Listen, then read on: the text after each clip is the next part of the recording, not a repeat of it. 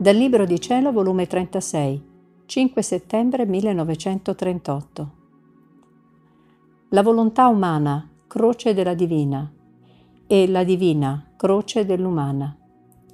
Come nel voler divino le cose si cambiano, le dissomiglianze non esistono. Come Gesù supplisce a tutto ciò che può mancare a chi vive nel suo volere. Sento la vita del fiat divino nell'anima mia la quale vuole essere il mio moto, il mio respiro e palpito. Vuole tale unione con la volontà umana che questa in nulla si deve opporre a ciò che la volontà divina vuol fare. Altrimenti si lamenta, si dispiace e si sente messa in croce dall'umano volere. E il mio amato, ripetendomi la sua breve visitina, mi ha detto, Figlia mia benedetta, quanto soffre la mia volontà nella creatura Basta dirti che ogni qualvolta fa la sua volontà mette in croce la mia, sicché la croce della mia volontà è l'umano volere, ma non con tre chiodi come io fui crocifisso sulla croce, ma con tanti chiodi per quante volte si oppone alla mia. Quante volte la mia non è riconosciuta e mentre vuol fare il bene viene respinta con i chiodi dell'ingratitudine. Come straziante questa crocifissione della mia volontà nella creatura. Quante volte si sente mettere chiodi al suo respiro, palpito e moto, perché non essendo conosciuta che è vita del respiro, palpito e moto, il respiro, il moto e palpito umano le serve di chiodi che le impediscono di svolgere in esso il bene che vuole.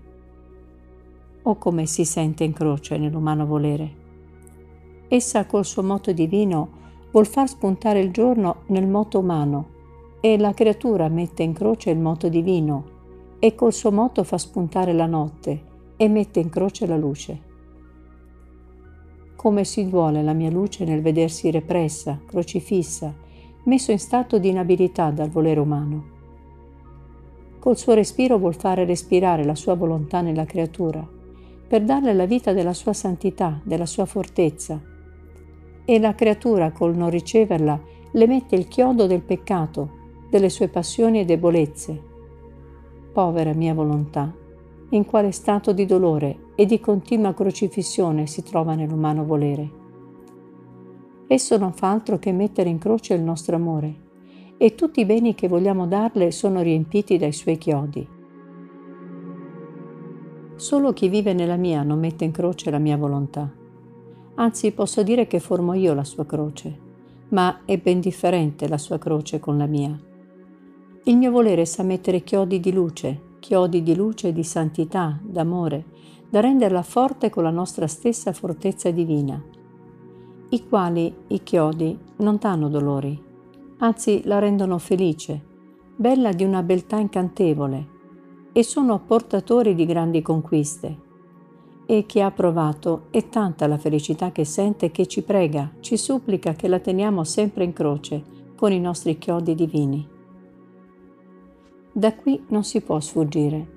Se le due volontà, umana e divina, non sono unite, la sua formerà la nostra croce e la nostra la sua. Anzi, è tanto il nostro amore e gelosia che non le lasciamo libero neppure il respiro senza il nostro chiodo di luce e di amore per averla sempre con noi per poter dire ciò che facciamo noi fa essa e vuole ciò che noi vogliamo. Anzi, tu devi sapere che come la creatura entra nel nostro volere, tutto si trasforma. Le tenebre si cambiano in luce, la debolezza in fortezza, la povertà in ricchezza, le passioni in virtù. Succede tale mutazione che non si riconosce più da quella di prima il suo stato non è più di vilissima schiava, ma di nobile regina. E il nostro essere divino l'ama tanto che corre negli atti suoi per fare ciò che fa essa. E siccome il nostro moto è continuo, ci muoviamo e l'amiamo, ci muoviamo e l'abbracciamo. Il nostro moto si muove e la bacia, la rende più bella, la santifica di più. In ogni moto le diamo del nostro e nell'enfasi del nostro amore le parliamo del nostro ente supremo. Ci facciamo conoscere chi siamo e quanto l'amiamo. Passa tale medesimazione tra essa e noi, essendo una la nostra volontà con la sua, che la sentiamo nel nostro moto divino e facendo suo ciò che è nostro ci ama col nostro amore, ci dà la nostra luce inaccessibile per glorificarci, la nostra santità per inneggiarci e dirci Santo, Santo, tre volte santo tu sei, tu racchiudi tutto, sei tutto. Com'è bello vedere la piccolezza umana nel nostro volere che tiene in suo potere tutto il nostro essere divino, per ridarlo a noi per amarci e glorificarci come noi vogliamo e giustamente meritiamo. Nel nostro volere le parti si fanno uguali, le dissomiglianze spariscono, la nostra unità unisce tutto e tutti e rende un solo l'atto di tutti, per farsi atto di tutti. Nel sentire ciò comprendevo la santità, la bellezza, la grandezza del vivere nel voler divino e pensavo tra me. Mi sembra difficile il vivere in esso. Come mai la creatura può giungere a tanto? Le debolezze umane, le circostanze della vita, molte volte troppo dolorose, gli incontri inaspettati, le tante difficoltà che non si sa neppure come fare, non sviano la povera creatura da un vivere così santo e che ci vuole somma attenzione. E il mio dolce Gesù, riprendendo il suo dire, con una tenerezza indicibile da sentirmi scoppiare il cuore, ha soggiunto. Mia piccola figlia del mio volere, è tanto il mio interesse, il mio sospiro continuo che voglio che la creatura viva nel mio volere, che quando abbiamo preso l'accordo, io ed essa, con decisione ferma, che deve vivere nel mio fiat, essendo mia volontà, il primo a fare il sacrificio sono io, per ottenere l'intento che possa vivere in essa. Mi metto a sua disposizione, le do tutte le grazie, luce, amore, conoscenza della mia stessa volontà, in modo che lei stessa deve sentire il bisogno di vivere in essa.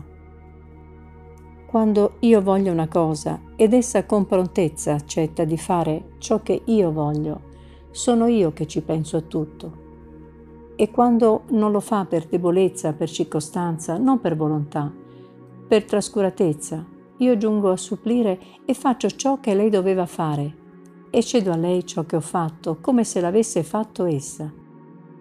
Figlia mia, il vivere nel mio volere è vita che devo formare, non è virtù. E la vita ha bisogno di moto e atti continui. Se ciò non fosse, non sarebbe più vita potrebbe essere al più opera che non ha bisogno di atti continui, ma non vita. Quindi, quando per indisposizioni involontarie, per debolezze, la creatura non fa ciò che io voglio, io la vita non la spezzo, la continuo e forse in quelle stesse indisposizioni c'è pure la mia volontà, che permette quelle debolezze. Quindi la volontà della creatura corre già nella mia. E poi, tra tutto, guardo l'accordo preso insieme, la ferma decisione fatta, rispetto al quale non vi è stata nessun'altra decisione in contrario. E in vista di questo seguito l'impegno di supplirla in ciò che manca. Anzi, raddoppio le grazie, la circondo di nuovo amore, di nuovi stratagemmi amorosi per farla stare più attenta. Le suscito nel cuore un bisogno estremo di vivere nella mia volontà questo bisogno le serve, che come sente le debolezze, così si slancia nelle braccia della mia volontà e la prega di tenerla tanto stretta, affinché potesse vivere sempre insieme con essa.